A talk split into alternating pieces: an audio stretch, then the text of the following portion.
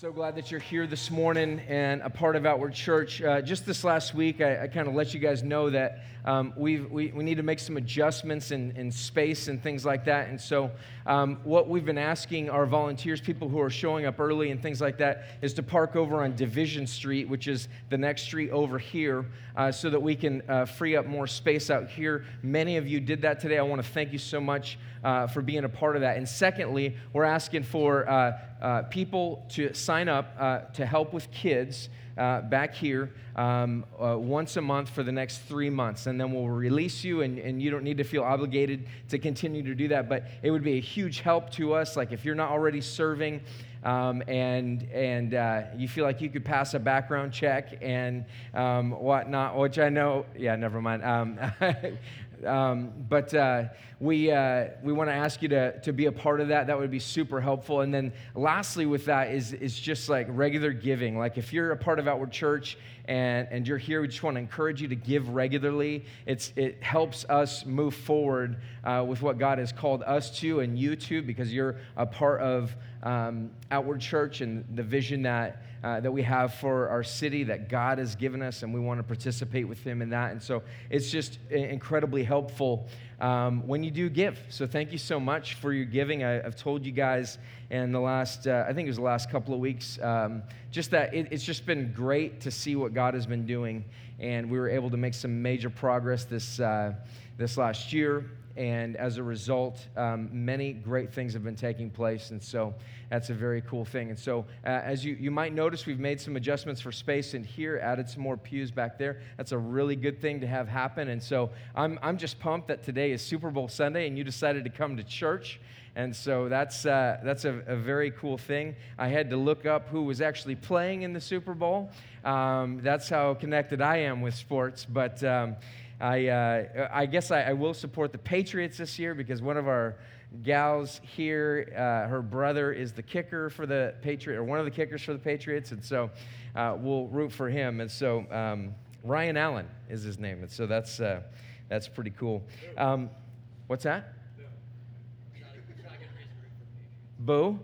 You're booing me right now? I've never even been booed before. Jesus did say persecution would come. I just didn't know it would come from you. All right? All right, Judas. All right. oh, that was good. That was good. Listen, uh, this weekend is our marriage conference, uh, the Mingling of Souls conference. It is a, it's a, you know, a simulcast. We'll be streaming it live here. Um, if you're not married, I want to invite you to it. Um, uh, if you're looking at get, getting married in, at some point in the future, which odds are um, that you will get married at some point. And so we want to invite you to that. It's $15 per person. There will be uh, Adam's ribs here. Uh, uh, not ribs, actually, but I think we're doing uh, uh, brisket sandwich or something like that from Adam's. It's amazing. I realize it's kind of more of a man's meal. Um, but uh, there's a reason for that. And so, uh, uh, so we're glad we're, we, we want to invite you to that. Girls, you can eat some lettuce or a carrot or something like that. And, um, and that'll be good. We'll have some beer and wine as well. And, and uh, we just want it to be a relaxing environment. We're going to uh, engage with this. Um, this conference uh, from Matt Chandler and his wife, uh, Lauren. Matt Chandler is the head of the network that we're a part of called Acts 29. Um, the guy's super engaging more engaging than me. So you might be sorry you even showed up today.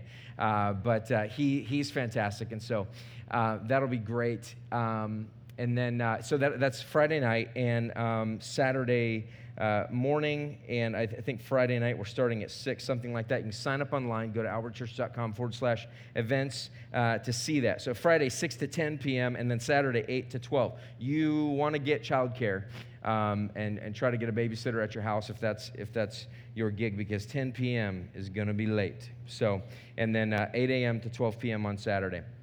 Listen, you can turn with me to uh, uh, 1 Corinthians chapter 8, and we'll be uh, picking up there. Um, if you have been with us for any amount of time, you will know that we have been working through the book of 1 Corinthians. And I just want to give you a little bit of context and uh, just kind of tell you about what's, what's been happening in the, in the book of First Corinthians. And we believe it's, it's super important um, for all of us, and especially during this time, because it really speaks to some, some elements of what are taking place in our culture.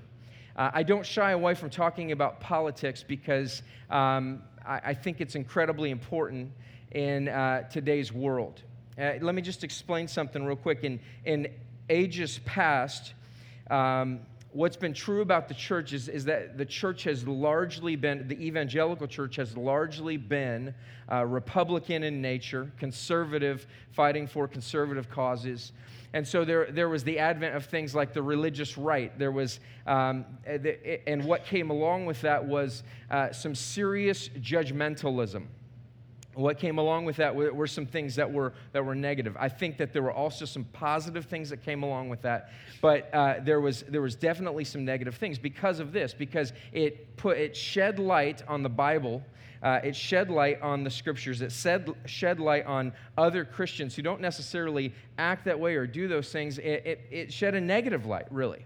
It was something that was uh, that just wasn't helpful sometimes. So I, I, apologize if you're somebody who's like, man, I was really into Jerry Falwell, and that was fantastic. Those are the good old days. And I just I just want to tell you, I'm, that's great. I'm glad I'm glad you feel that way. But part of the reason why we talk about politics here is that we want to reframe the picture. And today is not going to be all about politics, but I, but I do want to help you understand something, and that is that when you act like you know something, when you act like you're smarter, when you act like your political position, whether you're conservative or whether you're liberal, what's true about you and what's true about me, because I do it as well, is that we're arrogant. We're arrogant and we're prideful. The first thing that a Christian has to understand is that the, the feelings that I have towards the other side, putting them down, looking at them, saying, I, I really hate the way that they do this, and I hate the things that they're going after. And I, I just want to tell you that I'm, I'm opinionated, all right? I follow politics pretty closely. I read articles all the time. I watch the news. I'm, I'm a junkie in some respects. And, I have personal opinions. And so, I, what I want to tell you is that I don't think this passage is going to be, you're not going to look at it and say, oh, wow, that's really about politics. You're not going to say that at all. But what I, what I can tell you is this is that it is convicting for me and that these are things that I have to look at in my life. I, as a pastor, as somebody who has political leanings and feelings about various issues in our culture, these are things that I have to look at.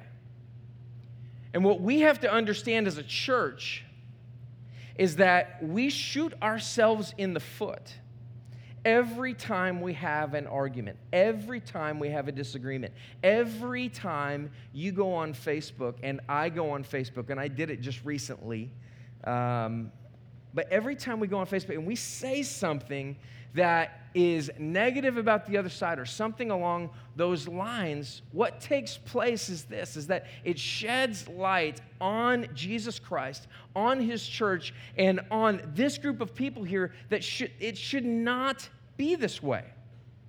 People look at it and they say, man, there they go again. That's, that's who they are. And so Paul's speaking to a church that is a lot like ours. Paul is speaking to a group of people that are really divided. They're really divided. And they're divided about the leaders that they're following. It says early on in the book, it says, I follow Paul, I follow Apollos, I follow, I'm, you know, I'm, I'm the Jesus uh, people. And Paul's saying, like, is, is, is Christ divided?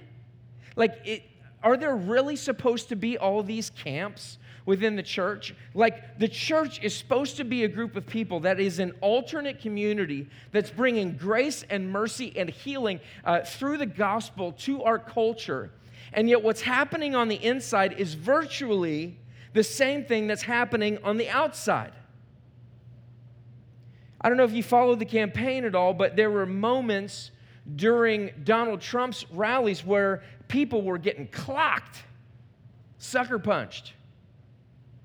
And now that the election is over, now the other side is clocking the Donald Trump supporters, literally. It's just an example of like this side's punching this side, and now this side is punching this side. What's happening in our culture? What's happening among the people around us? What's happening to us? Some of you are so upset about what's been going on with immigration. We spoke to that last week, and I hope I was clear about immigration, but I also talked about abortion. That we support life. And so we're supporting the life of the immigrant, and we're supporting the life of the unborn baby. And hopefully, what happens is this is that we're upsetting some liberals and we're also upsetting some conservatives.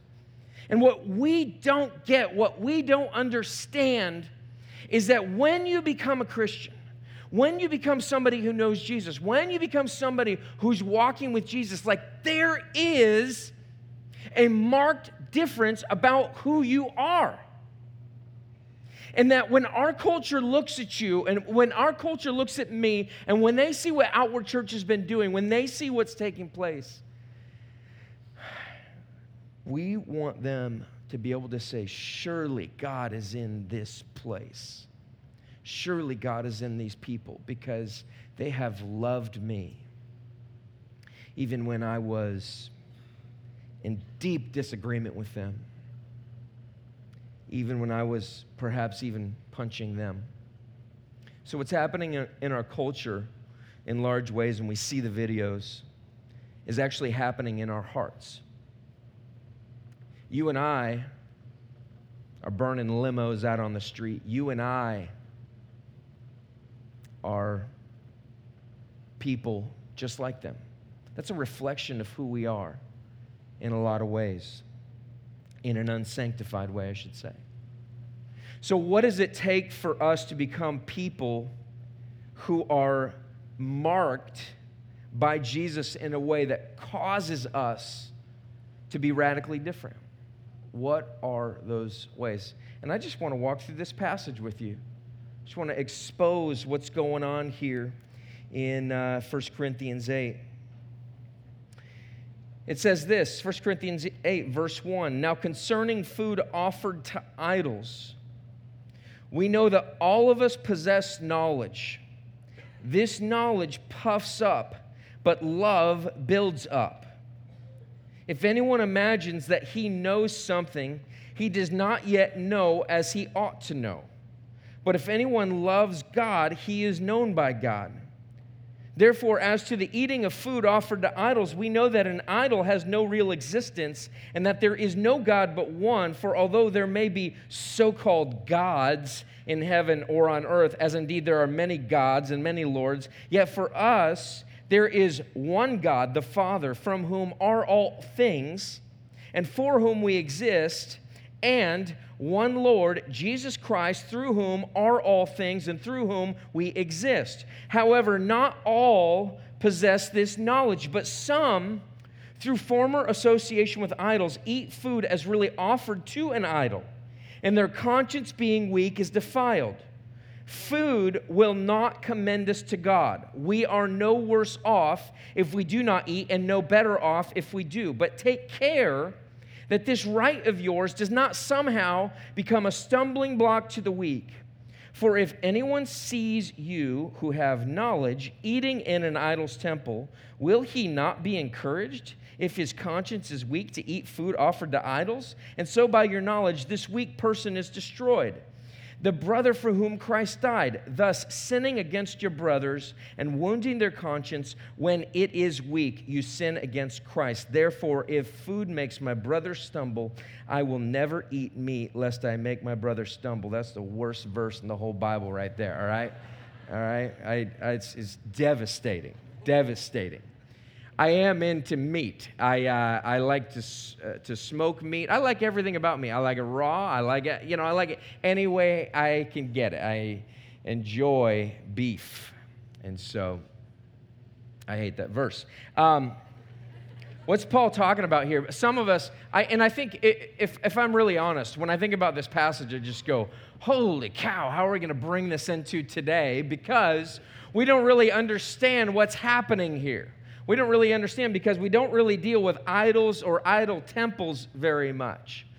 But let me just tell you what's happening. In, that day and age, there was a, uh, a culture that was full of idolatry, literal idolatry. And so they would take a block of wood, or they would take a piece of metal, or they would take uh, pretty much anything, and they would set it up and they'd say, This is our God. And they would serve this thing, and they would worship this thing, and they would uh, build a temple around this thing. And so, what would take place is that these people from this culture would take and they would make sacrifices to this idol, to this so called God. So they'd make a sacrifice to it, and what would happen is this: is that there would be a uh, there would be some that would go to the priest. There, uh, obviously, there'd be some that would be sacrificed or burnt up on their altar, and then there would be some that would go to the worshiper, and anything that was left over would actually go to the meat market.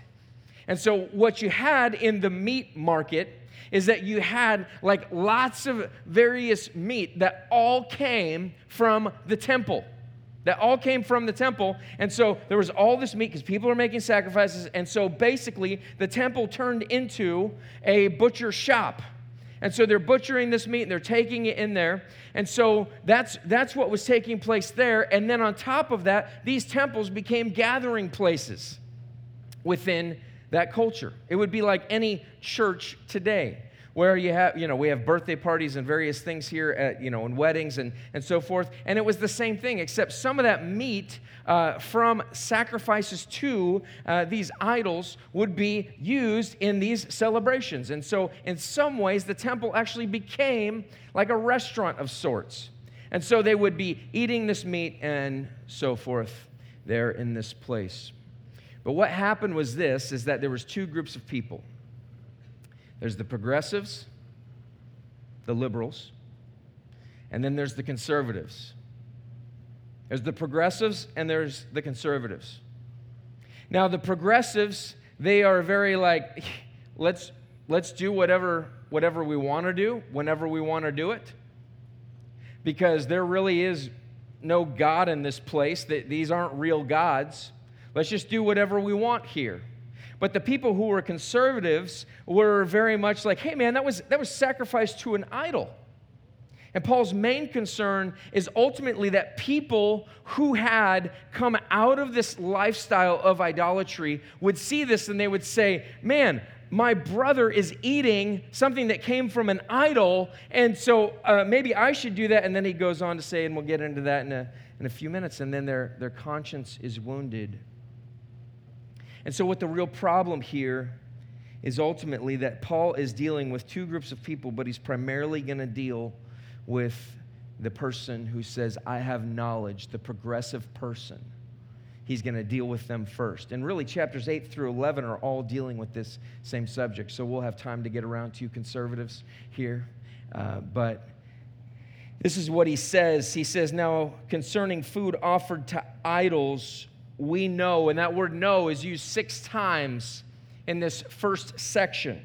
We know that all of us possess knowledge. And what he's saying there is he's saying that I, I know that this is one of your sayings. I know that you say this often, that all of us possess knowledge. We, we know things, we understand things. He says, This knowledge puffs up, but love builds up. Now, that word puffs up there is the word that they use for arrogance in the first part of uh, the book of First Corinthians. And so he says, Those of you who say that you have knowledge and that you have what it takes and that you know more than everyone else, you need to understand something first, and that is that you're arrogant. And are we talking to literal uh, political progressives today? No, that's not what we're saying. What we're saying is this is that these people who said, I have knowledge that other people don't have, I have what it takes. I, I, who cares about this stuff? I, I can do whatever I want, I can do it whenever I want. Paul's saying, like, your knowledge is leading you to an arrogance that is palpable, an arrogance that is just rippling throughout our society. It's tearing apart our church, it's tearing things apart. Now, stop for a second and apply this to today. Christians in culture today come in claiming a supernatural knowledge, which, by the way, I believe is true, and yet they come in a way that says, that they're arrogant, that we're prideful, that we do whatever we want whenever we want. How do we do this? Well, some of us come into culture and we say, you know, gun rights are the thing. And we say, I'm going to use my gun however I want to, whenever I want to. Put a sticker on the back of your car of an AK or a, AR 15 that says, Come and get it, right? Come and take my guns, right? What's happening there? It's an arrogance that comes from predominantly conservative people who believe, like these progressives, like I have knowledge that you don't, and so therefore, ha, I'll do whatever I want, whenever I want, in front of you, however I want to do it. I'll put the bumper sticker on the back of my car, and I'll say, Forget you. I can do whatever I want, whenever I want to do it. Gun rights is just one example of that. It's just one example. And what Paul says here is he says, uh, th- this knowledge it puffs up, but love builds up. Like if if you think that you have some type of knowledge, think again. In fact, that's what the next next verse says here. If anyone imagines that he knows something, he does not yet know as he ought to know. And that's a kind translation there. If anyone imagines that he knows something, think again, you're a moron. That's, that's kind of what it's saying there. Think again, you don't really know what you're talking about. If you imagine that you know something, if you're coming into culture and you're saying, like, I have knowledge that you don't have, or I have a way of doing life that is better than all y'all's, and I'm just, I'm gonna wave that flag and I'm gonna support that political party, do you know what comes?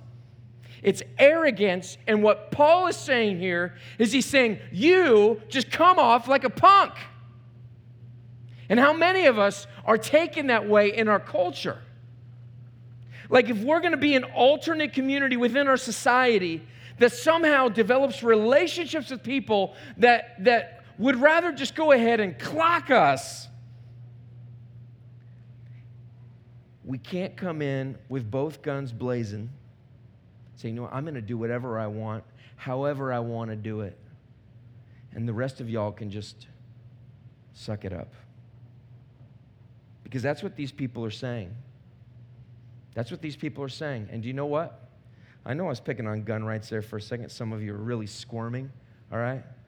If you know me, you know how I feel about this stuff, but I just want to make sure that, that we're confronting the idols of Christian culture here.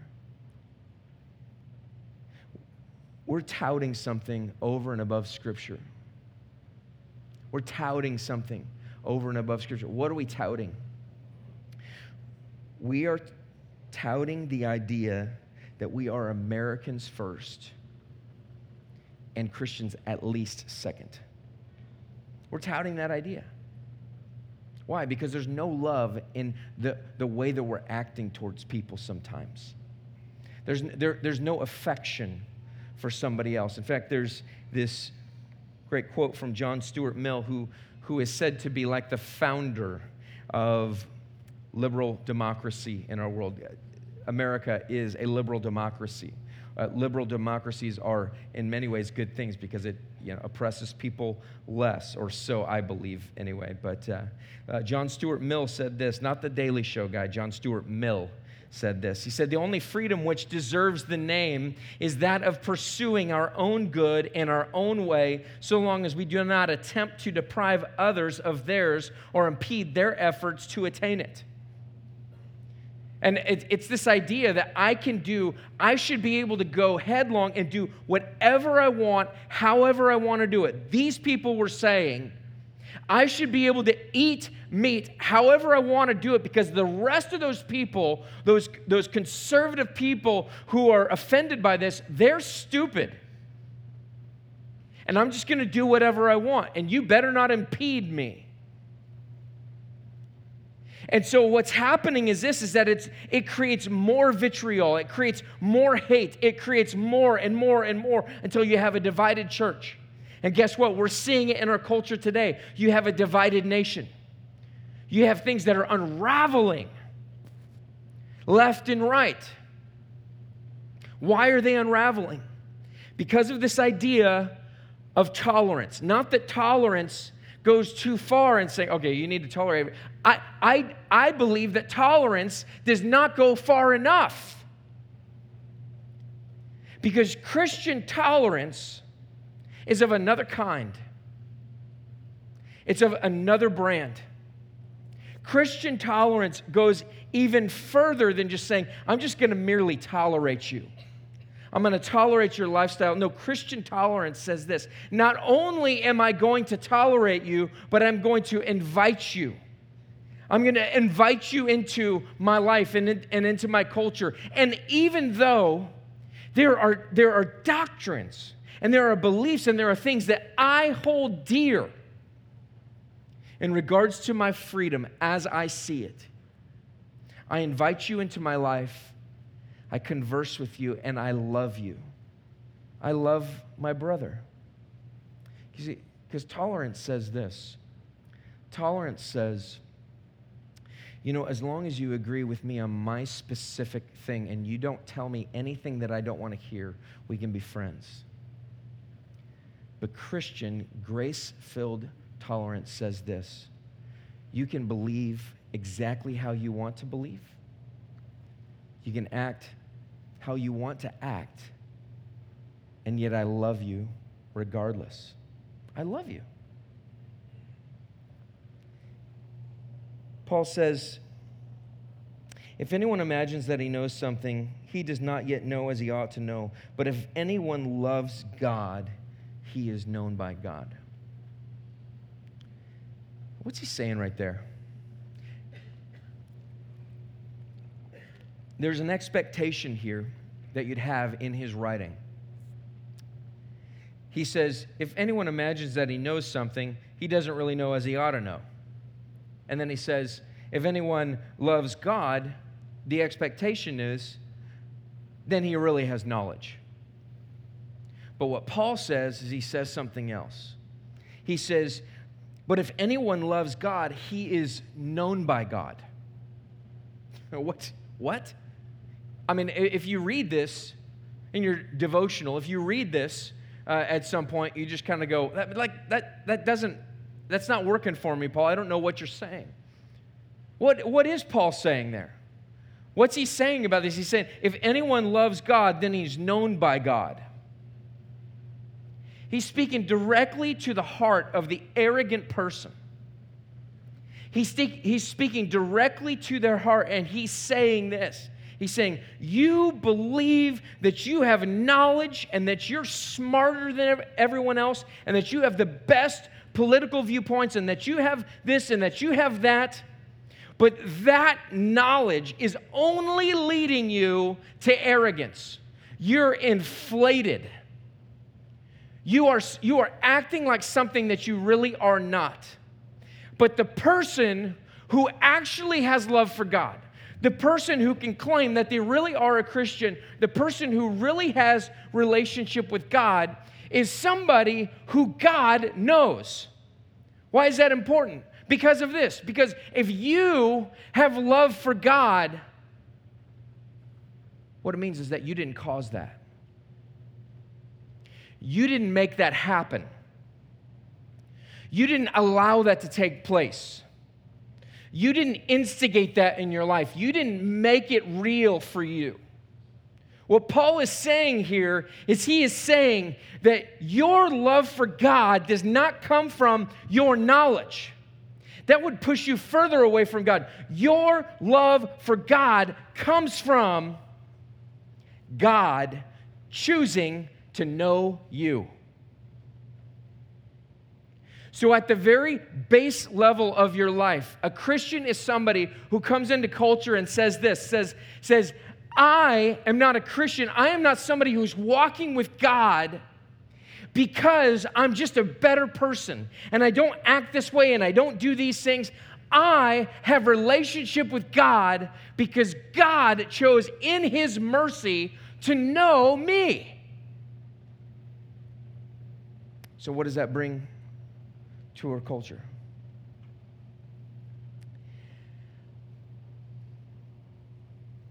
I don't come with a sense of arrogance with the people that I vehemently disagree with and their real disagreements. I do not come with an air of arrogance. At least I'm not supposed to. What I come with is this is that my love for God doesn't even come from me, it comes from God Himself in choosing to know me. I mean, there are times when I, when I think to myself, God, like, why do I love you? Like, there's something unexplainable about my desire to be after God, to, to be driving for Him, to be reaching for Him. Like, I can't explain it. Like, I, I got out of high school and, and really all I wanted to do was kind of party, but at the same time, I was trying to figure out this God thing. And then I, I, I, I go and I, uh, I go on this mission trip, and I, I felt like I'd given God everything. And I was like, man, God, this is awesome. And I had this crazy experience with God. And then what took place after that is that I came home and my family like dissolved, it crumbled. A five year relationship that I had dissolved, it was gone. And, I, and I'm looking around and I'm just going, God, where are you in the midst of all this? Where are you in the midst of what I see as devastation and suffering and, and all of this stuff? Like, where are you? And I told God in, in those moments, I said, God, I'm, I'm going to do whatever I want because you're not speaking to me in the way that I want you to speak to me. And so I went and I did whatever I wanted for a while, but there was something in my life that would not let me keep going in that direction. I was sitting, I was sitting in a, a bar, and, and I was sitting there with a group of people that I was like, these people are nice people, but they don't love me. They don't care about me. I want to be back with God's people, and because I feel like that's where I need to be. And so I've been striving after God and I've been reaching for Him. Sometimes I fail drastically, but somehow I still go, God, I want to be with you. And the truth about me is this is that I cannot explain to you why. I can't explain it. Except for this. I don't have a relationship with God because I because just because I, I love him. I love God because he knows me. Because he knows me. So, what's Paul saying to you and to me? You cannot go into your culture, you cannot go into the church and act pridefully and arrogantly as though you have it all together without doing some real soul searching, without doing some real soul searching. This is how, how did I how did I get into this? How, why am I here? What's my relationship with God like? Am I an American first and a Christian second? Am I just an American Christian? Am I just somebody who just picked up morality along the way? Because that's not what God wants from you. Your relationship with God does not depend on your ability to be moral. You cannot be moral enough for God to be kind to you. You cannot be good enough in order to create relationship with God. You cannot stop sinning enough in order for God to accept you. Why?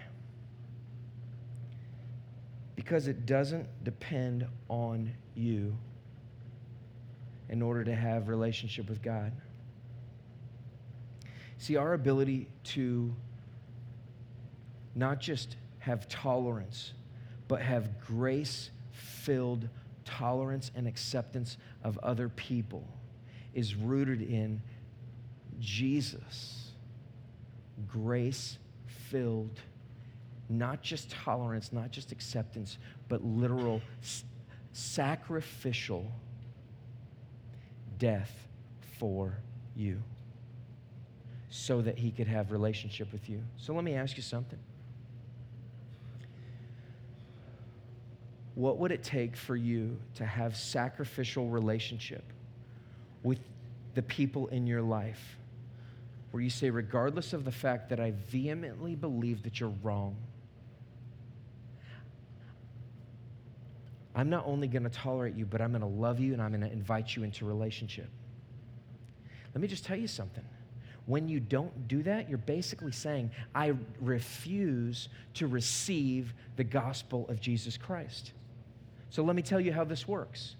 In your marriage, some of you are just getting married, you just got married, you, you're just in the first little while of marriage, and what's happening is this is that you're running into impasses. And you're running into impasses because you vehemently believe that you are right. I'm sorry, I'm speaking right in front of you two. Uh, this is not, I just married them this summer. So this is very strategic. I'm so glad you showed up today. Um, but what's, what's happening is this what happens in marriage is that marriages come to this impasse. They come to an impasse where it's just like, I cannot have relationship with you anymore because I believe that you're dead wrong. And the other person is saying, I cannot have relationship with you because I believe that you are dead wrong.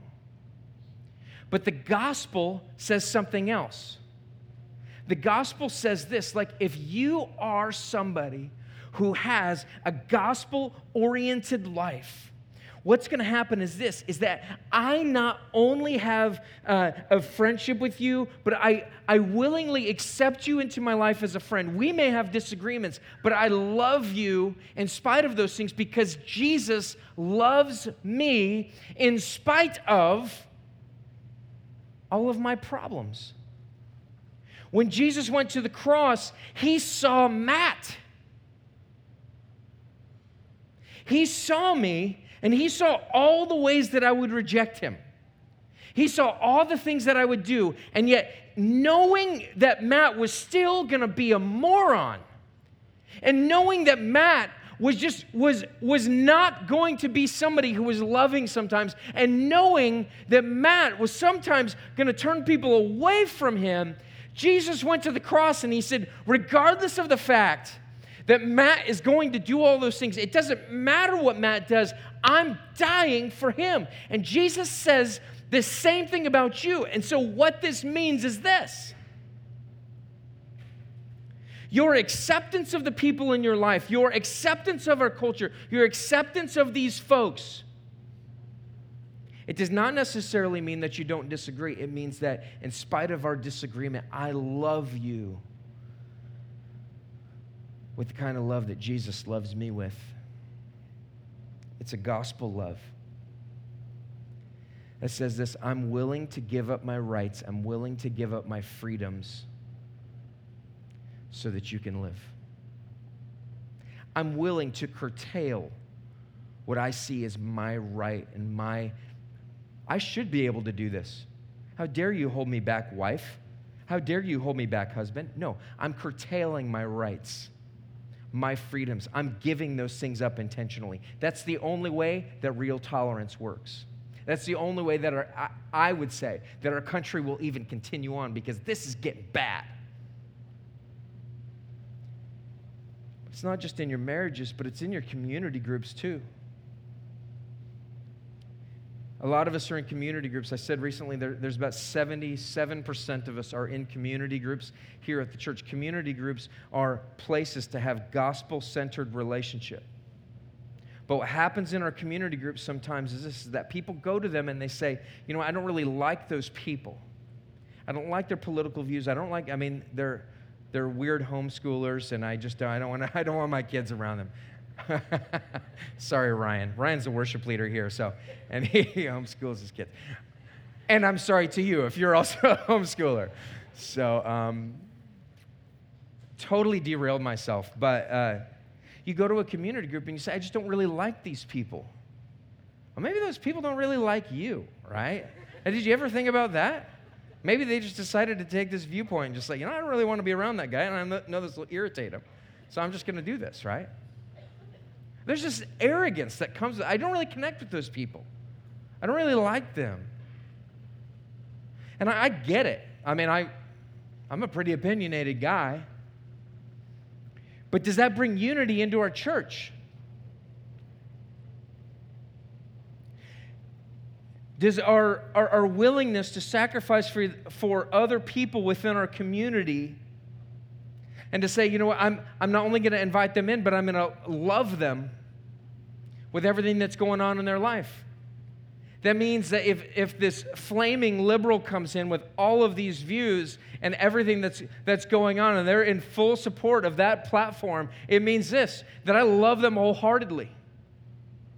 And that I don't, I, I don't bring an AR 15 to group and say, hey, look at my new gun, right? Pretty cool. yeah. It means that I'm not flaunting those things, but what I'm flaunting is I'm flaunting the gospel. And so the gospel's just oozing out of me. It's oozing into the relationship that I have.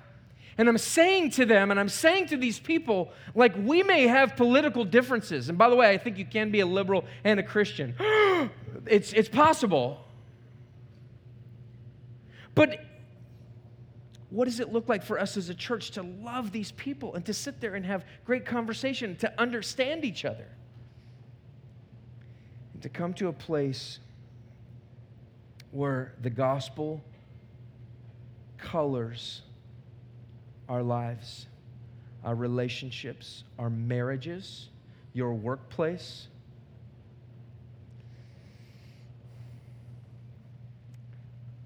Because my hope is this is that somehow in Salem, Oregon, Outward Church, as part of Jesus Church in this city, and there's a lot of churches that are a part of that, that are great people and who believe the same way. I'm hoping that we make a dent in what's going on, going on.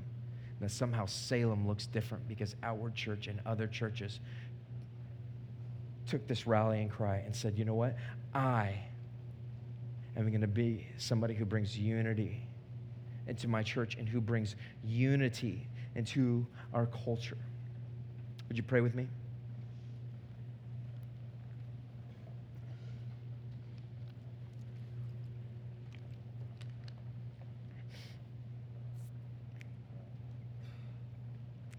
Lord Jesus, I, uh, I think there's probably a lot of us here today that, that may not even necessarily feel like we relate because we're kind of quiet about our political viewpoints. And so we're just like, yeah, I don't really know how this applies to me. But Lord, I pray that you would, in the power of your Spirit, show us where we're wrong, show us where we have this sense of arrogance, this sense of pride that we bring to our culture, where we're at some at points willing to wound the conscience of other people where we're willing to give up relationship for the sake of our viewpoints. Lord Jesus, may we, may we be people who are all about communicating your gospel. Lord, may the only thing that we know be this that you know us and that you are the driving force behind our relationship with you. God, may we be able to look at our lives and just say, I don't know what keeps me going after God. somehow He causes me to just grasp onto Him and to see His gospel and to love His gospel. I don't know what it is, but somehow I just, I can't shake it. I, God, I pray that for us. God, make us passionate people. Make us people who are tired of being just Christians in name only and somehow American Christians and people who have these uh, political viewpoints which aren't necessarily wrong, but they're just insidious sometimes. And they, they bring about arguments and fights. God, may we bring healing to our culture. Lord, may we find things about people that we disagree with that we love and share those things with them. Man, I, I just I, I realize that you come from the other end of the political spectrum from me, but I love you, man. I love you. I love what, what's, what's going on in your life. I, I love the friendship that we have. God, can we be friends with our culture without giving up your doctrines, without giving those things up, but just loving people in spite of the fact that they disagree with us, Lord? May this be true of us. It's in your name we pray. Amen.